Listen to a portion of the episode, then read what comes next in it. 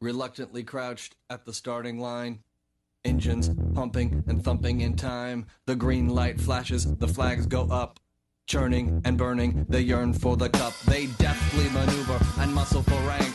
Fuel burning fast on an empty tank. Reckless and wild, they pour through the turns. Their prowess is potent and secretly stern. As they speed through the finish, the flags go down. The fans get up and they get out of town. The arena is empty, except for one man still driving and striving as fast as he can. The sun has gone down and the moon has come up. And long ago somebody left with the cup, but he's driving and striving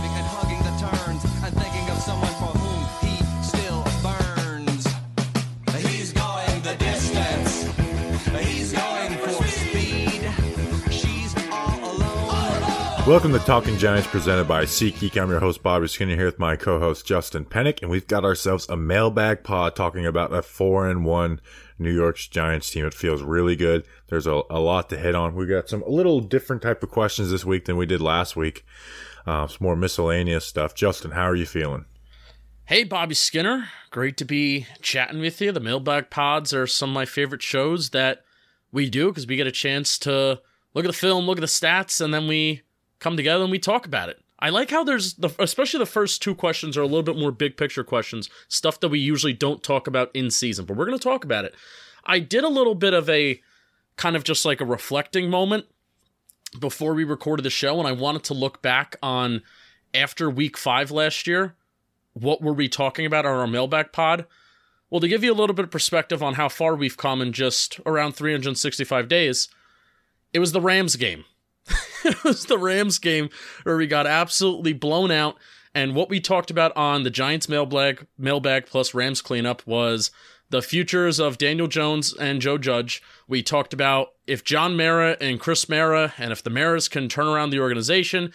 And we talked about the impact of losing Andrew Thomas to the IR for at least the next three games. So, give you a little bit of perspective on how far we've come in just a year. It's good to be a Giants fan. It feels really good. It feels good to be the worst four and one team in NFL history, and I, I'm going to keep saying that line until until it gets old, which is it's never going to get old for us. Um, yeah, so we got a lot of things to get into in this podcast. First, this episode was brought to you by some special people. Matthew Bernardo. We got Keith the Giant. He's just uh Keith the Giant. He's a lot, you know, I like him a lot more than a different Keith. Tom Cuccia- uh, Cucciara, uh, La Cucaracha. Drew Thornton reminds me of the Florida State guard. Was it Al Thornton? I can't remember. Michael Donaldson. Jo- your brother Josh. How about you run, you don't, you know, hit the ball off the wall and then Yeah, get out, on. dummy. Doug with the complicated username. I thought Doug complicated username was our friend of Giants Futures, but I guess it's not. No, For No. some reason, I thought they were that was like the same person with three accounts, but it's no, not. it's Liam. Yeah, I thought Doug was Liam for some. I don't know why. I just thought Doug was Liam. Doug with a complicated username. I've said this before, but uh, it's uh, honestly like right now, it's Research Rick and him are like two of my favorite follows right now, and Research Rick has been for a long time. yeah, time. I just follow Doug, and sometimes I'm like, man, you tweeted that before I did. I I, get wanted to tweet pissed. something like that. I get, I've been getting So- pissed. good, good follow. James Banbury, not Bradbury, Banbury Brian. Uh, funny man. He's a funny man. Jersey Will. He's from uh, North Dakota. Think it's our will? Jo- No. Joe Lemoncelli, love us. I just had some lemons. And Michael Plotkin, he's plotting on his Giants' victory. Justin, who are these people?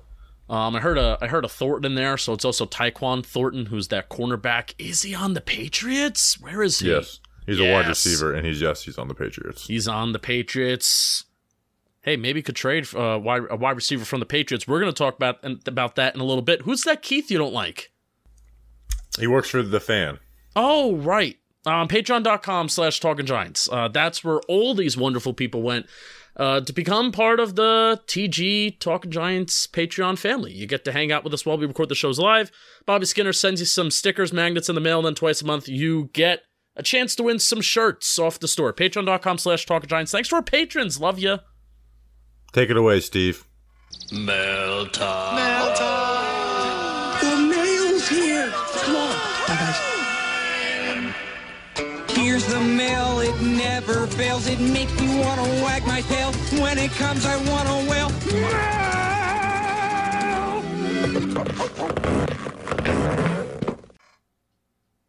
Thanks, Steve from Blues Clues. Justin, let's get into the mail. Just as I mentioned, as possibly acquiring somebody from another team, Papa Bayer asked at Papa underscore Bayer, at one point, if any, does Joe Schoen commit to this season and make some sort of splash trade at wide receiver or defensive back to help the team? I'm going to leave it at that. With what's out there, to me, Justin, it would be an absolutely not.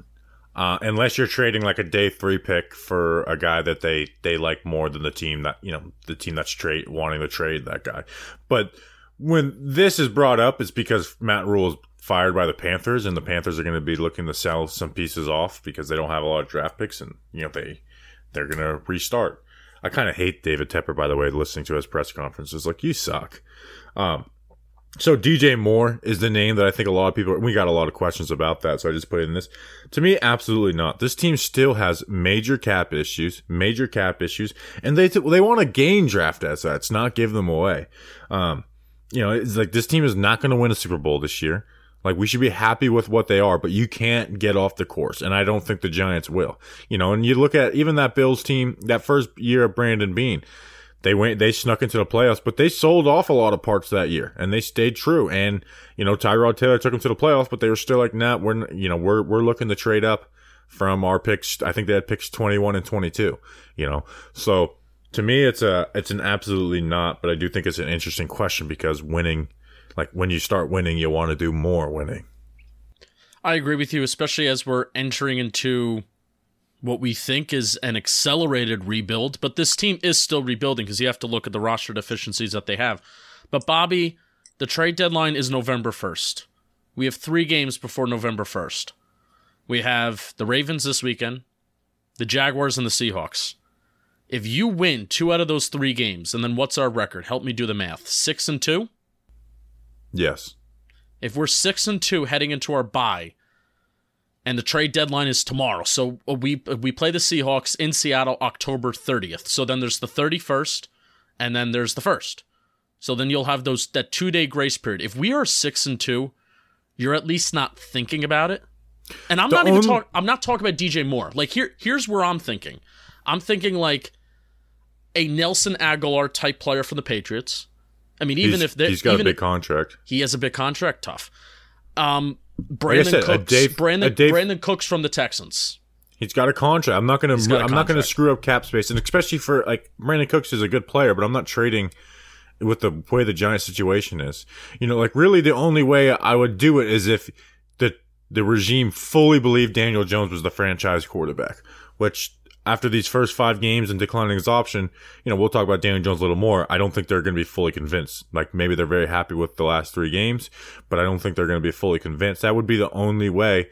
And then that's when you, like you said, make a splash move. But the only way you could do something like that is trading a day three pick for honestly, like a Darius Slayton type you know, someone who's, you know, got maybe two years left on a rookie deal. I know Slayton only has one, two years left on a rookie deal, very cheap, you know, a guy who hit in the fifth round pick, but maybe that team has a little depth at that spot, or they're looking to gain as many draft, much draft capital as possible.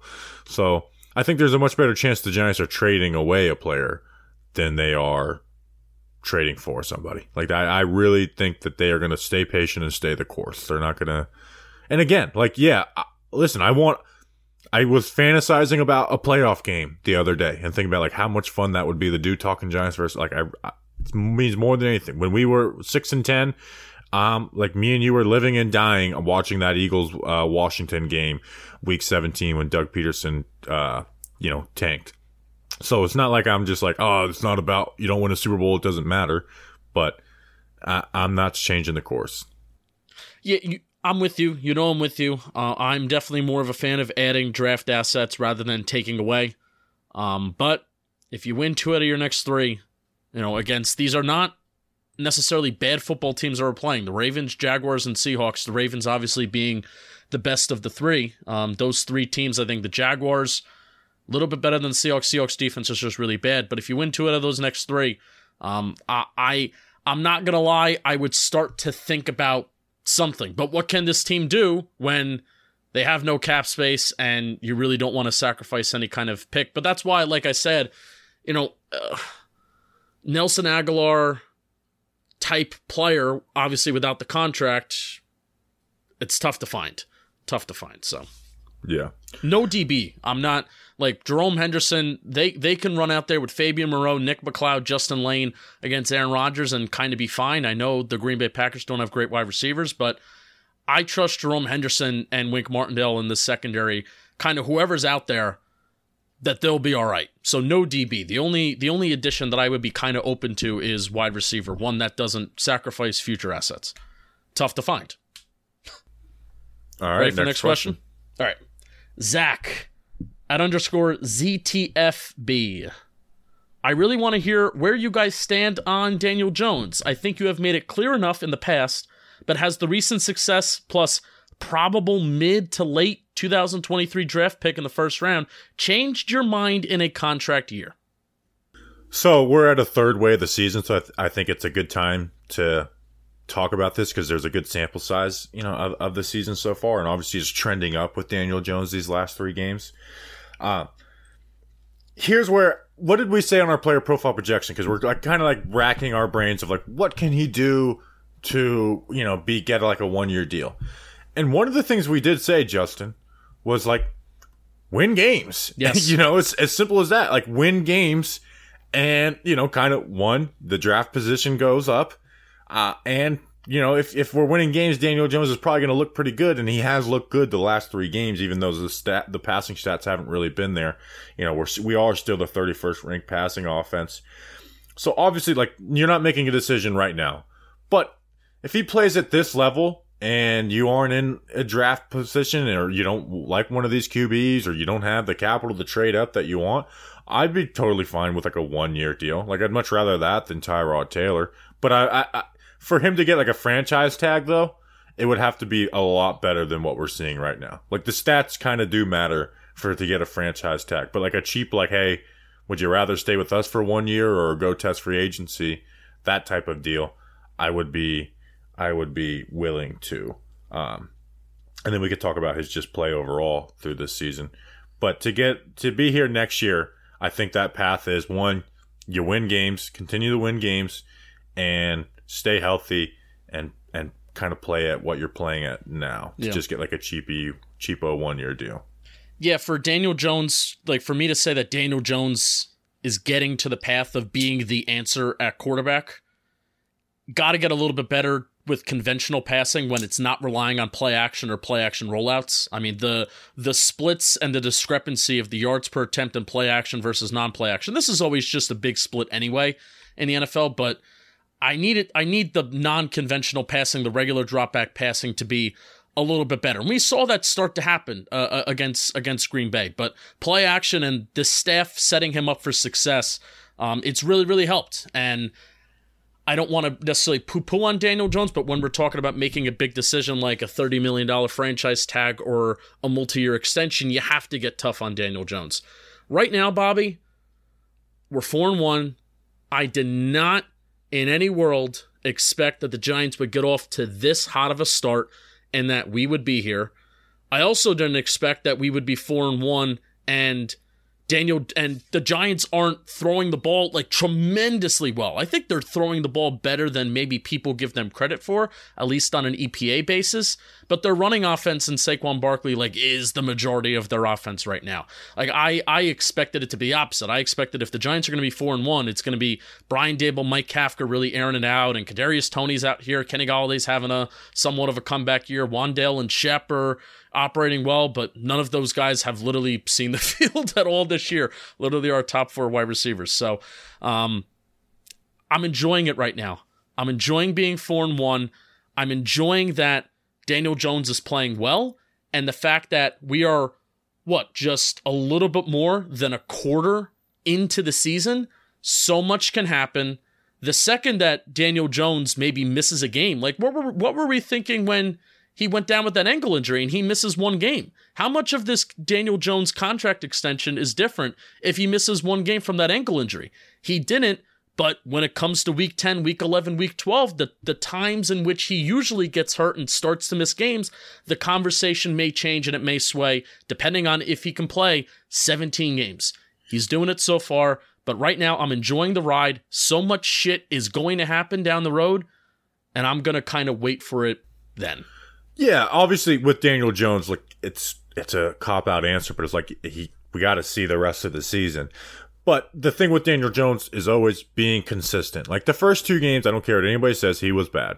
He missed throws. There was throws that are there that he didn't pull the trigger at, and he looked uncomfortable. Now, we talked about it. Like, hey, if you win, you win and you don't play well, and then you start to play well, those games will be forgotten a little bit.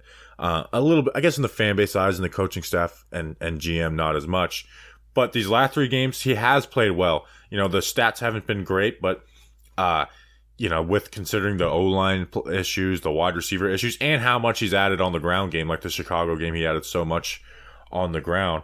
Like he's, it's been trending up, but we need to stay consistent. You know, after four weeks last week, last year, we were way higher on Daniel Jones. You know, you had the Washington game, you had, um, you know, the the Saints game, you know, and then he was like doing the, it on his own. I mean, that's really yeah. what what it was, Bobby. He was doing it on his own. Where I think these last couple weeks, starting with the Dallas game and then heading into now, and I don't, this isn't a knock on Daniel Jones because we're winning games and he's been a huge part of it, especially against Green Bay. But I can't deny that running the play action, these play action rollouts, it's helping the quarterback. It's part of the game. Play action is a legal form of cheating in the NFL, but it's helping the quarterback versus the first two weeks. I think they wanted to run a little bit more of a conventional offense, and Daniel Jones was struggling with that a little bit.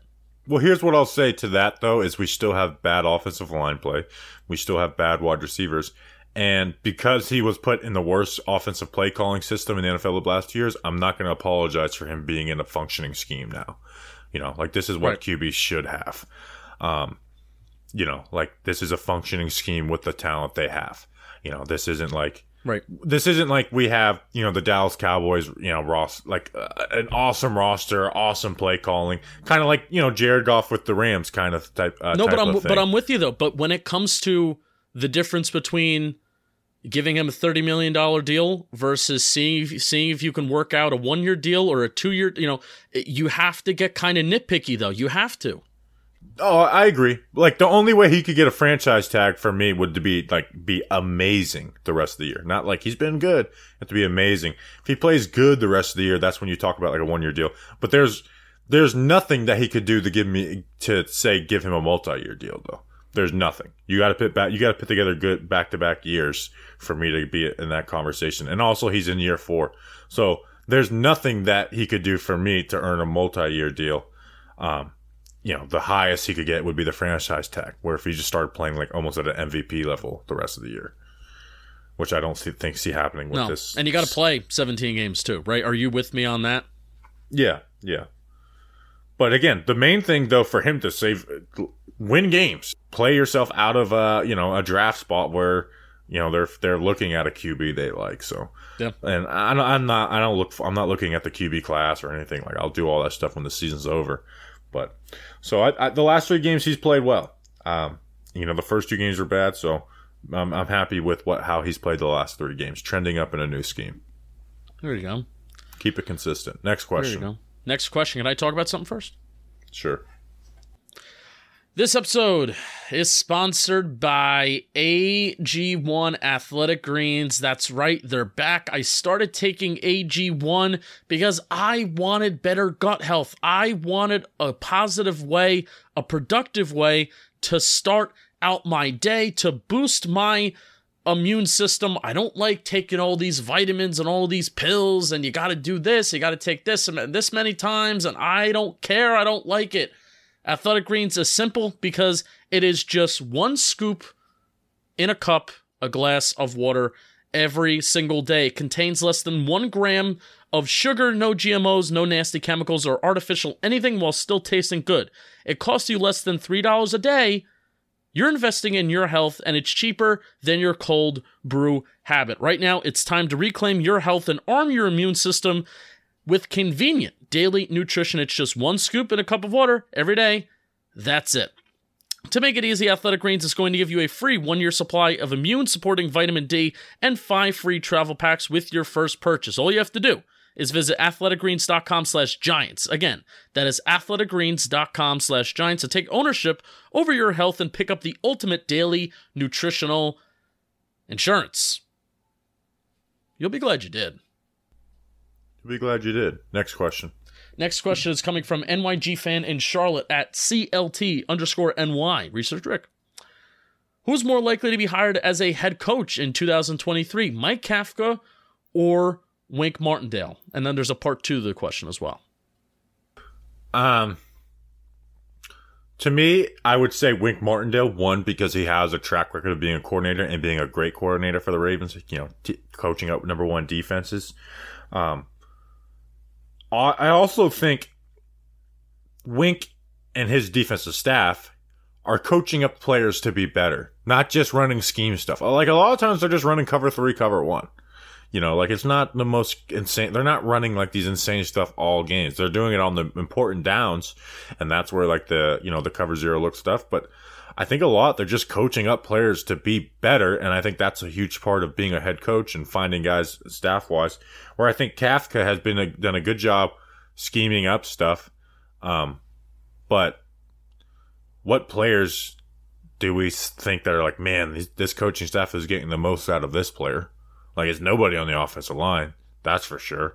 Um, you know, the tight ends, you know, they're they're getting stuff out of them. The receivers have been Richie you know, James, maybe. Well, even Richie James has hasn't like he's teams have figured out to just kind of bump him up.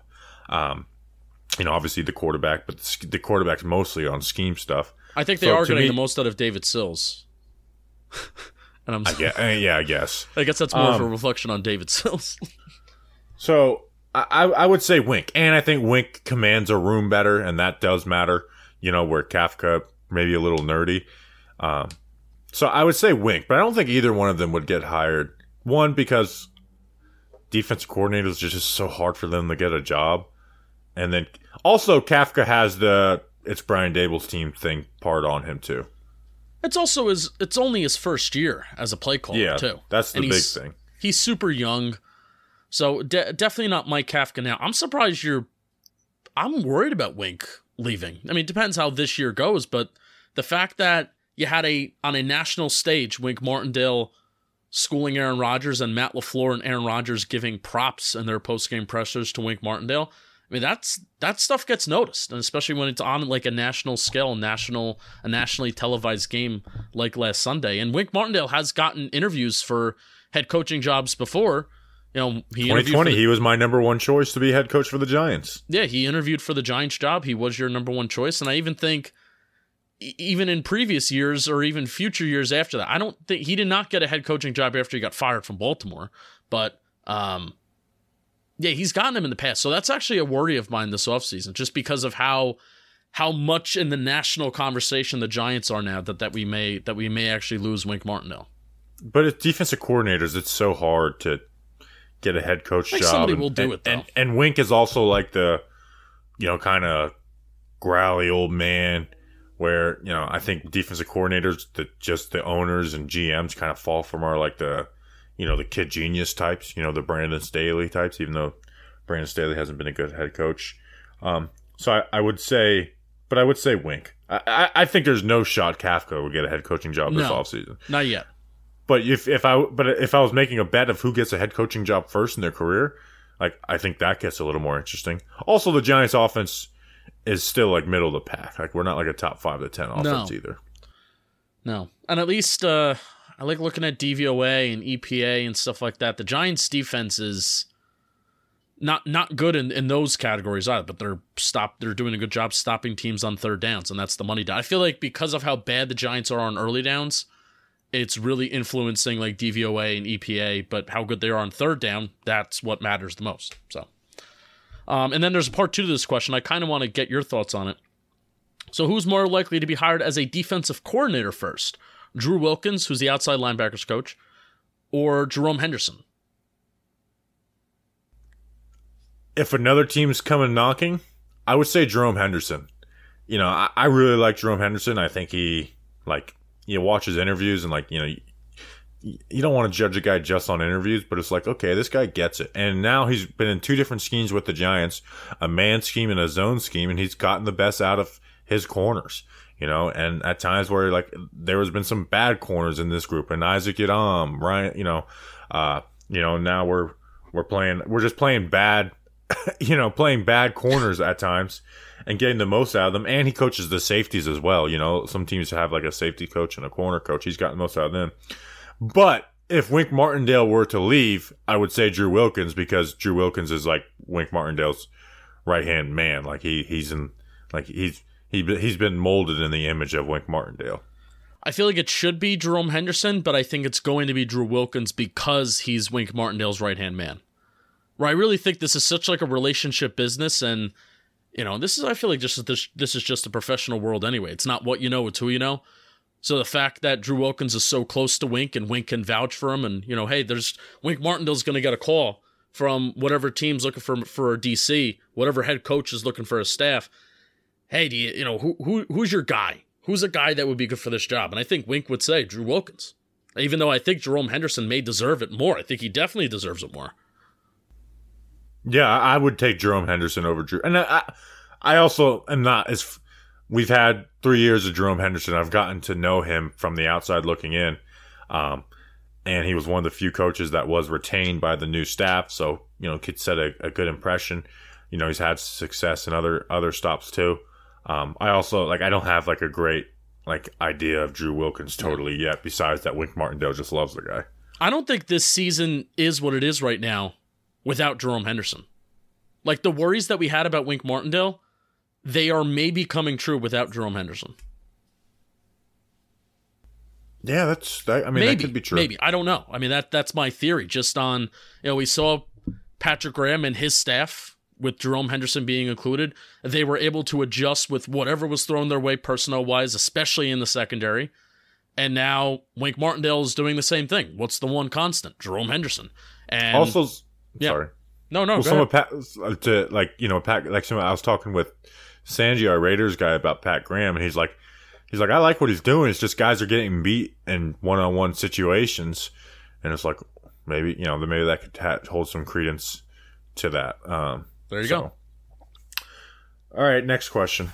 Jesse Semino. Which currently injured player is going to make the biggest impact when they return and how? This is a fun question. Am I allowed to say Kadarius Toney?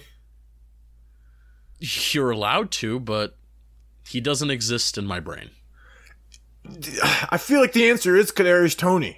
Like he can change the offense if he's out there playing, but unlike the other guys who were injured, it's like okay, when Kadarius Toney comes back, he'll probably be gone a week later after Yeah, that. he'll change. He'll change the Seahawk game for sure, yeah, and then he'll be done. You know, the next and then game. he'll So have a bye week, and then he'll have a bye week to continue to rest, and then he'll miss the next game. Well, so if we can play imaginary rules, like all the guys who are injured who can, come back this year, so not including a guy like Shep, uh, are just healthy for the rest of the year, my answer would be Kadarius Toney. Like this offense needs somebody like that, someone who could just separate in so many different ways and be and use in some of the you know the crossers and stuff. So my answer would be Kadarius Toney, even though I feel like it's not even a real answer with this. No, and I think the real, the real correct answer is Leonard Williams. So I almost even want to say besides Leonard Williams. No, So- say Leonard Williams. I mean, what? what Well, no, well, So- no. I, I want to go because I think Leonard Williams is the obvious one here. Because you're just presuming that Kadarius Toney's going to no, be back. No, it's not as obvious. You can make an argument that Azeez is their best edge rusher, and having Yeah. that presence would help. Like I, I, like I had to think about it because, but Leonard Williams would be the answer. But the thing is, with Leonard Williams, he makes you so much better in the run game. Like it's not all on Dexter Lawrence. Like, like the defensive tackle group has basically been like everything has been put on Dexter Lawrence, and he's done it. Like some, like Nick Williams has also played really well too. Nick He's Williams had, had, some flash plays, but down in, down out, he's not I'm gonna reliable. I'm gonna talk to you about one play. This was early in the game, first or second drive of the game, it's definitely first quarter. I I actually did a, a pretty deep dive into the all 22 this week uh, for the defensive all 22 specifically. Aaron Rodgers had a touchdown on the right hand side to a tight end and then an outside wide receiver. He can either pick one of them, and I think it was going to be a touchdown. It was going to be a 20 plus yard play. Nick Williams pushes the pocket back and it forces Aaron Rodgers to throw the ball to the left side. And either it's a check down or it's an incomplete pass. And then the Packers, I think, only get a field goal on that drive. So Nick Williams has made some really nice plays pushing the pocket back. And, um, and then there, there was a, there were some run stops that he had against the Packers. So at least against the Packers, he had a really, really good game. My thing is, it's just he's not consistent enough in the run game for me for my liking. Like that's what I look for my defensive tackles. But he did have some impact plays. For your third interior defensive lineman, though, Yeah, but that's my point for saying Leonard Williams, though. well, d- Like yes, Leonard well, Leonard Williams is such a huge plus in the run game, and you get like you know now we have Kayvon who can get some pressure on the outside, and now you have Dex and Leo going up the up the middle. Like I, I think it's Leonard Williams, but I I do think you can make an argument that like Azeez Ojulari is probably your best edge rusher. You get Azeez and Kayvon coming off the edge with Dex in the middle, and you can do some fun stuff with the defense. Um, but I think because Leonard Williams is so good in the run game as well, that my answer is Leonard Williams. So I wanted to approach this question saying besides Leonard Williams because I think that that is the very obvious answer. I think getting Shane Lemieux back at the level that we think he can play, that we saw in camp, that we saw in the 19 steps against the Broncos in 2021, getting Shane Lemieux back at that kind of level, think of how much forget the passing, the passing offense. Do you know how much better the run blocking side of things can get for the Giants? Andrew Thomas and Shane Lemieux next to each other? Think of how much better it can get. Yeah, I just Shane Lemieux's has been so out of sight, out of mind for me since he's like I don't know when he's coming back. So I think it's I think it's Shane Lemieux. Like I'm going to say, besides Leonard Williams, I put Leonard Williams number one, Shane Lemieux number two. If he can get back, I, I put him number two. Over Azeez. Yes, offense. All right. All right, next question. Mm, this is this is a fun name. Guy Garricolt at Cassius Connor. Where does Landon Collins fit on this team? Four safety rotation is pretty set with Xavier McKinney, Julian Love, Dane Belton, and Justin Jefferson. Uh, Tae Crowder and Jaylon Smith are playing well at linebacker. Is he just depth at both of those spots? So what's the role for Landon Collins? I kind of agree with Guy. I don't know. Like is he going to be signed to the active roster? Well, here's where it gets tricky is like we were like, oh, maybe they're not as happy with Tony Jefferson right now. Tony Jefferson was just assigned to the active roster. Yeah. So that I don't see them back in the cutting. Tony Jefferson. Jaylon Smith is a much better linebacker than what Landon Collins is, and Tony Jefferson is a much better like dime safety than what Landon Collins is.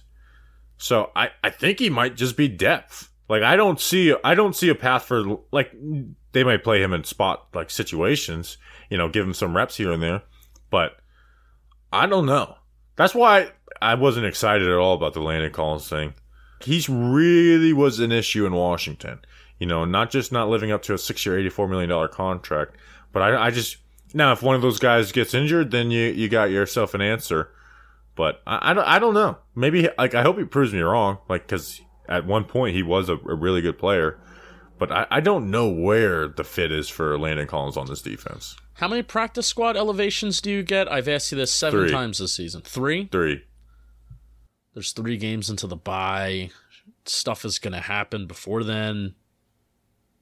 So I mean, I I think as of now he's he may stay on the practice squad. I don't see I don't see them signing him to the 53.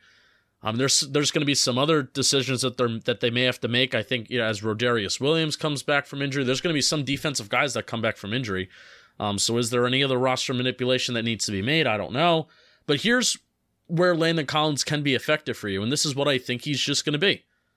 He's going to be a guy that's going to force negative plays, and they're going to let him rock and roll on third downs. For they're going to put him in the box, and he's going to try and force negative plays. Simple answer. Even with his struggles in Washington, still a forced tackle for loss. And then even last year, I think he had like three sacks, which I think he had also had like three sacks in 2016, which was his best year as a pro with the Giants. So he is still a guy that can force negative plays. And really, this Giants defense needs guys that can force negative plays in the backfield, whether it is tackles for loss in the in the, in the run game or sacks. They need those guys. Yeah, so I, I, my so my answer would be he plays over Tony Jefferson, but Tony Jefferson getting act, added to the 53 man roster kind of threw a wrench in it for me. Where before that happened, I was like, okay, that's where he'll play. Uh, but we'll I just see. hate Like, having him on the fields, like because I I think it's going to be such a easy tell of when Landon Collins is on the field. I hope they're not going to ask him to drop back in the coverage. It'll be an easy tell of this this guy is in the game for the sole purpose of getting in the backfield. Yeah, but but you can have him cover. You can have him be the you know the robber, uh, and and like cover one areas, and also when you're sending pressure, you can ask him to cover a back because you know the ball's going to come out quickly. Um, so, but you can never play him at like like basically what Tony Jefferson has done, which is what I thought the role would be. But we'll see. But maybe maybe they didn't expect Jaylon Smith to play as well as he has. But um, yeah, I, I'm I'm not very sure. I'm not sure. Next question, He could also just stay on the practice squad too, right? I guess, but that would be weird. That'd be weird. Let's get weird. Giants are weird. Wes Locke at Westy Westicles. Wes plays a really good game. He knows the game. He knows the questions that uh that are going to tickle Bobby's fanny, and this is the one that does it. Somebody who watches the O line report, do you think the Giants will eventually allow Neal to set more vertically, or will they continue to force their concepts? A lot of talk about the coaching staff not forcing square pegs in round holes. How does this not apply with the O line? Here's the thing: is you could put Evan Neal in vertical sets, and I still think he'd have some issues because his issues aren't just oh the the aggressive pass sets that Bobby Johnson runs. But I also do get a little frustrated when I hear Bobby Jon- like when we hired him, he's like, I don't do vertical sets. It's like, well, like ever, you know? It's like it, like Neal has the athleticism and the body size and the strength to be able to p- do that, and he did it at Alabama. And you know, I, I judging position coaches is tough because at the end of the day, it's the players. Like it's up to the players to be good or not. But like Glowinski hasn't been good. Feliciano's been bad. Bredeson had a couple decent games, but was really bad this past week. And then obviously Thomas Thomas. I don't care who his O line coach is. He's going to be great. Uh, I don't know, man. It's and it's not like it's not like the aggressive stuff is like helping the interior. Like it's like I, I, I don't know. I just think Evan Neal belongs doing more vertical sets. Like, does it open him up to inside uh, moves like it did Andrew Thomas? Absolutely. But like Andrew Thomas, it's also easier to cheat out of vertical sets. Where aggressive sets, man, it just it just feels like he's trying to catch up with everything, and he's late to the party, and then is throwing his hands out of whack, and it's just I I don't I don't know. He's he's and here's at the end of the day, he has rookie like it's up to Evan Neal. Like he has rookie struggles that he needs to get through, you know. Um, so this isn't like this isn't like a will Evan Neal be good long term or is he a bust or moving the guard? I'm not. This is not that conversation. It's just I feel like he'd be better suited in vertical pass sets, but Bobby Johnson is just so against them. And this was part of the worry with having Bobby Johnson as O line coach and our guys at uh cover one who cover the Bills and they do a really good job with it.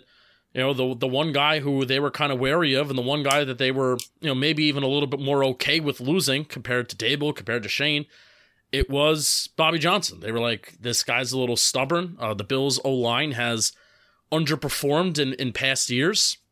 And we're we're seeing at least in the past game right now with the Giants. Granted, they don't necessarily have the most awesome personnel. Feliciano's not a long term answer. Ben Bredeson's not a long term answer. Mark Glowinski, there's a reason why you signed him to a cheap, you know, basically what is a two year contract. So the personnel isn't there, but I like what he's done in the run game though. Like I, I like, and they've run a mix of gap and zone, and that's hard to teach. And they've done a good job with that. So I don't want to like. I think they've taught that really well. But I just, I don't. I understand like the the whole pass pro isn't passive thing, but it's just I feel like letting Evan Neal would do vertical sets would help him accumulate to the NFL a little better. And again, he's got the profile to be able to pull that stuff off. You know, we're not. This isn't just some you know Joe Blow.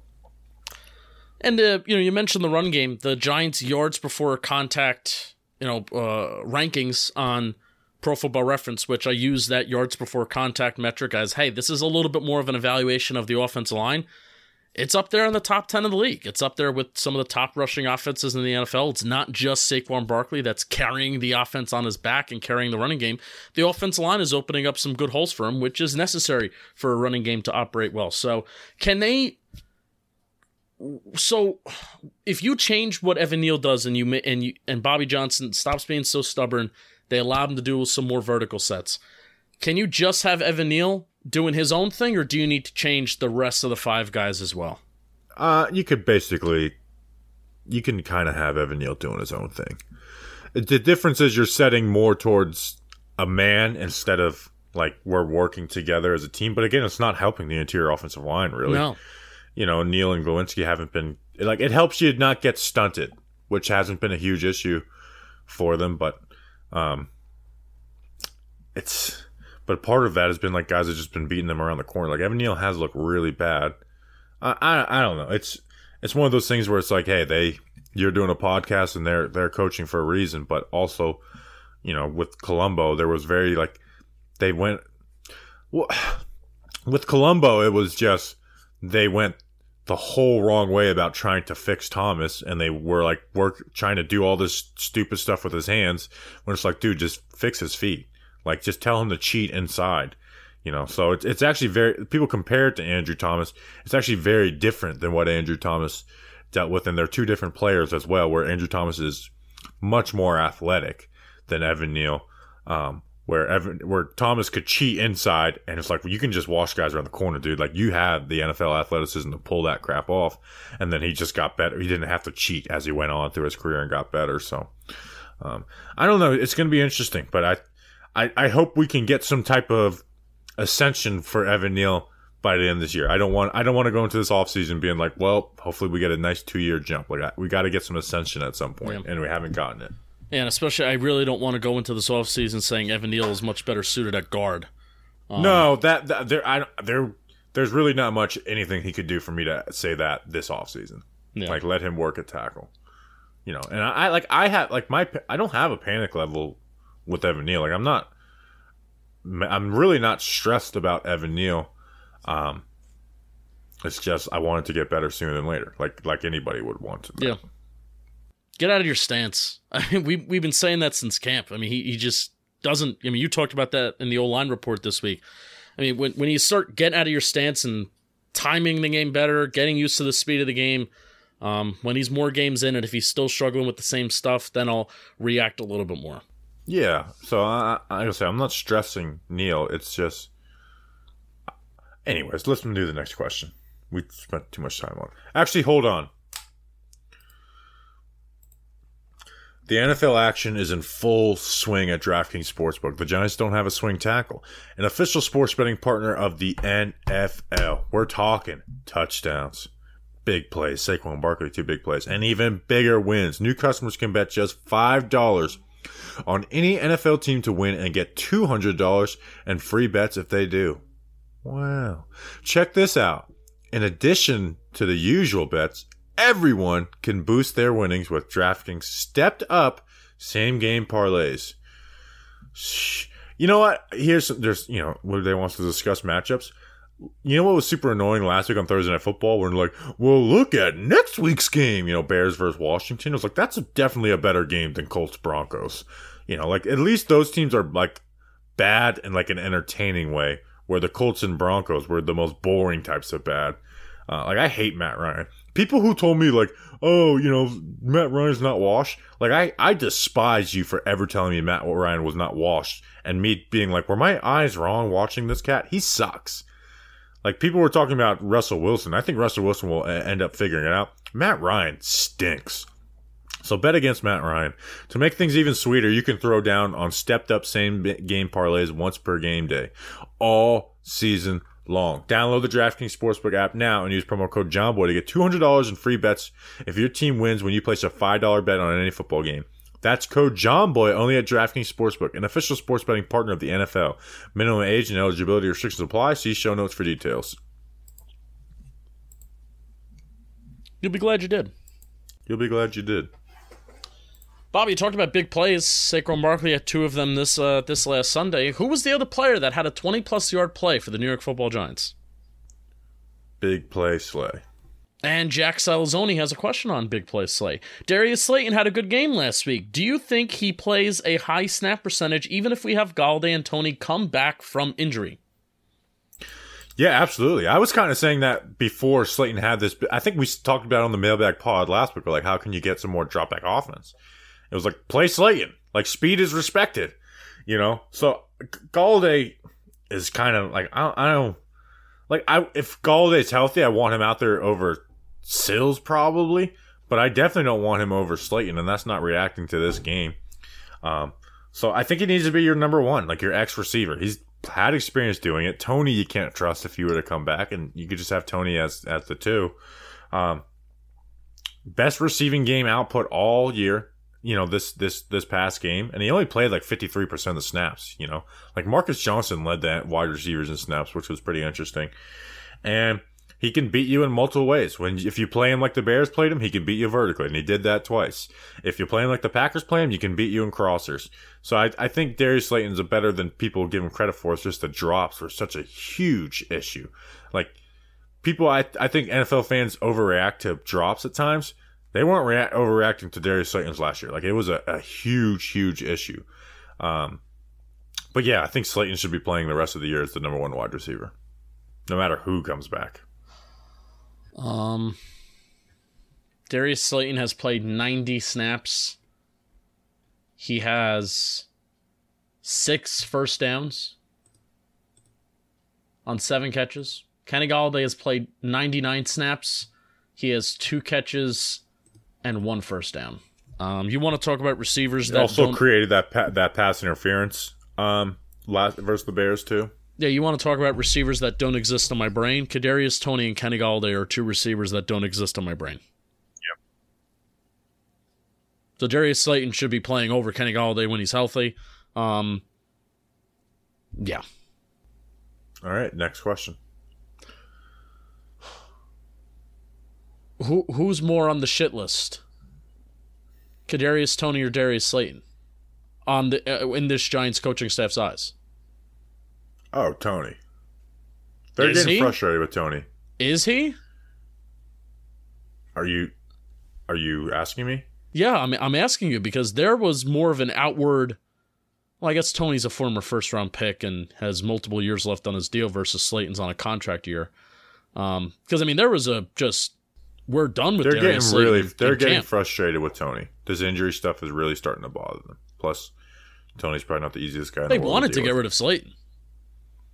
Oh yeah, but that was what we talked about it. It's like you don't get rid of Slayton for nothing because like we No, no, I know that. I know. I'm just saying, like, this coaching staff right now is playing guys.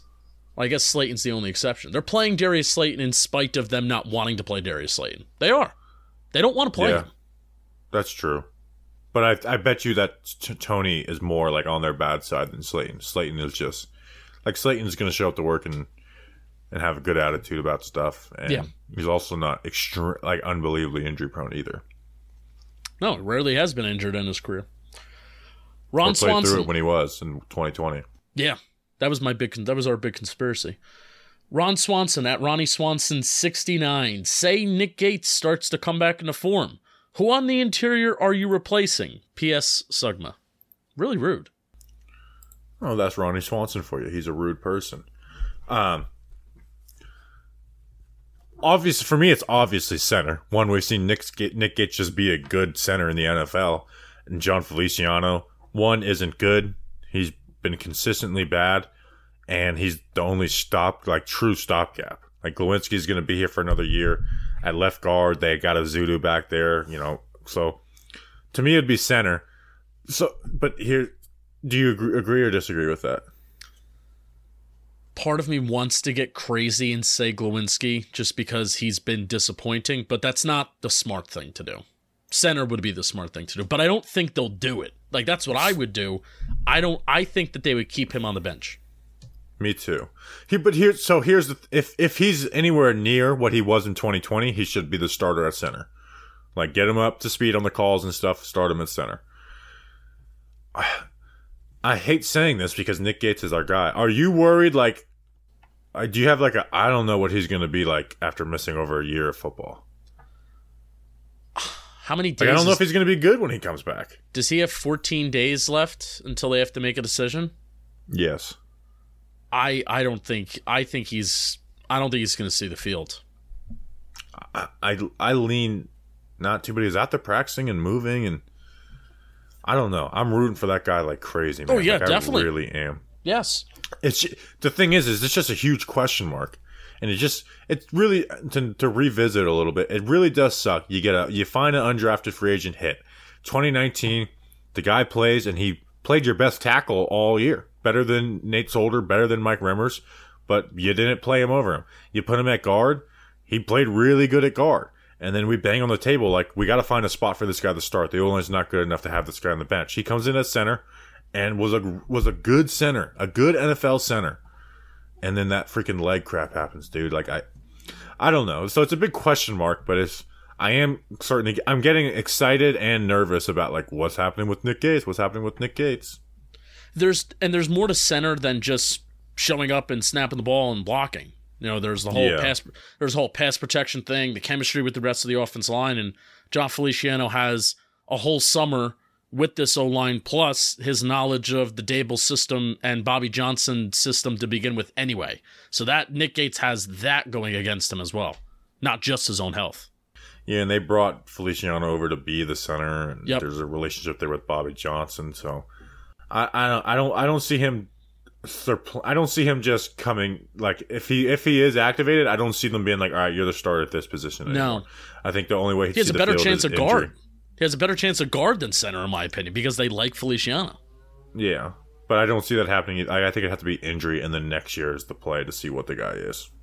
Yeah. I just hope he stays on the team.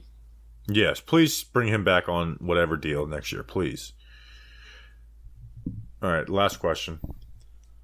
RJ at in Shane we trust. The the the yes is a five. I can't really think of anything to ask. So how how y'all doing? How, How y'all you doing, Justin? We haven't gotten a lot of these type of questions in mailbag season this year. No, no. I'm doing good, man. Um, you know, really, really trying to push the JM football stuff and the Jomboy Media football stuff. So, um, I watched Seattle's defense be mind-bogglingly, mind-bogglingly bad today.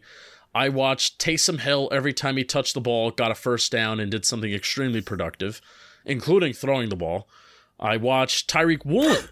I watched Tariq Woolen, who I loved. Remember how I loved Tariq Woolen? And you were like, I don't know, he's a little raw.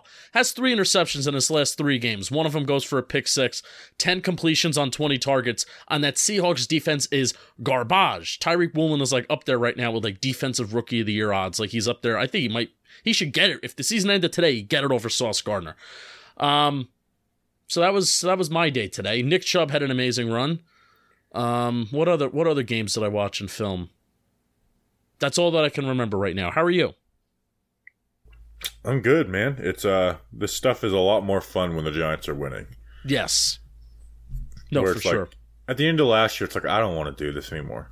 I mean, we be, we basically became just like a rant show. Like we be, we almost became sports radio. Like I ha- I hated it, year. man. I hate I hated it because there was no way there was no way to separate The O line reports were just like, I'm just going to do Andrew Thomas. You know, uh, we're we're big believers, especially you know myself and Bobby. This is why I think we we get along. We do good stuff. We're big believers in how do we separate ourselves. Like, what are we gonna do? What are we gonna produce? What are we gonna create that kind of separates ourselves from the pack? And when the Giants are as bad as they were, especially towards the latter part of last year, like the only thing that worked is just complaining about Mara, Gettleman, and Judge. Uh, That's the only and, and Jones And and, which everything anybody can do too. which anybody can do. Um, so that was the frustrating part about last year, just from a content perspective. Obviously, the Giants sucking was bad, but this is just so much fun, man. I'm glad the Giants are back, and it makes everything that we do more fun and more worth it. yeah, it's been good. I'm I'm excited to go to this Jaguars game. Yeah, I'm excited for you. I'm excited that I'm going to be like the only one making videos on social media that day too. Maybe I was thinking about getting someone at Jomboy Media to run my account to do the no, videos on that no, day. just just tweet out Justin Penik will be making videos, so go give him a follow. How about that? I will. I give will. your I will. co-host a little bump. I will. I will. I was just kidding. But I, but I was actually thinking about that actual scenario. It's like if we make the playoffs, we're going to be live streaming for the playoff game. Yeah, are you going to come up here? Yeah, yeah. If we make the playoffs, I'm I'm definitely coming up there for that. If there's a um, home playoff game, which this won't have, if there's a home playoff game, will we go? No, we have to live stream it. That's going to be tough for me. Yeah. Do I sell my tickets? I don't know. We'll, we'll cross that bridge when we get there, but it's starting to hit me like like we've we've had our moments of like talking Giants history, and it's like really one of the biggest things we can do is talk about the Giants in the playoffs, and we haven't gotten that opportunity yet. You know, because part of me is like, what bridges do we have to cross? Like, I want to interview a coach next off season, um, you know, like a position coach or whoever. Uh, so we'll we'll see. I also want to start doing some like a cover one inspired me that maybe with some of our player interviews going forward, we asked them if they could do like a five minute film breakdown with us too that we could put separate out from the podcast. All right. Um, you know, um, like like Antonio, like like uh, you know, Andrew Thomas could have been like Andrew Thomas we did in person, so it'd be a little different, but just put it on StreamYard and like, hey, what's five plays you want to talk about your process in? All right, that's an episode. Uh, we just shared you all our goals for the offseason of Talking Giants. Hope you enjoyed that. Hope you enjoyed everything. We'll be back on Friday for a preview pod. A lot of revenge games this week, so I'm very excited about that. I'm a little annoyed that people already tweeted out the Wink Martindale revenge game stuff, but you know, Well, Like- that's inevitable. Yeah. But part of me is like, revenge games are ours, us now. We own revenge games. Justin Ellis, Um, Jihad Ward. Can we Jihad say Ward. what happened with Jihad Ward? don't, yeah, can we say that? So at first, I saw someone say that Jihad Ward blocked him, so I went to go look at Jihad Ward's Twitter, and he blocked me. And then I posted it on our Patreon account, and we had like 20 people reply that they're blocked, and then you were blocked, and the Talking Giants account is blocked, and we're blocked on Instagram. I don't. I think he must have done like some type of like mass blocking. Like I know there's like a mass, like a like a nuking blocking thing, but he blocked like like people who like hadn't tweeted about him. Like I I don't think they they liked the tweet or I don't know what. And even though I like I wasn't like a like like the, the most negative thing I've tweeted about Jihad Ward was like he's last in pass rush win rate in the NFL. I've tweeted out that he's the leader of the edge rushers. No, but I mean, I. I kind of, I kind of respect. I mean, Oh, I don't give it. I don't give a damn if you block us, but I was just like, this is weird. I think that's fine. Like I, I respect when a player does that because if, if for their own mental health and for their own sanity, if they need to block out people that they know, like will get attention. If like if we tweet out just Jihad Ward with no context and that name, it will get likes because that's just the following. But he we have. blocked everybody like on our associated, like, yeah. So Which I, I don't know. I, I think it's want fine. I want to talk to him. I'm like, what what happened, man? Um, we'll see. But Jihad Ward's been really good versus the run this year. Been been impressed with him. He's been a great edge setter. Um, and he's done a bunch of little things right. You know, there's Leader a reason why. Wink Wink Martindale likes him so much. All right, we appreciate you guys. We'll be back on Friday with the preview pod. We'll see you then. Until then, let's go big blue.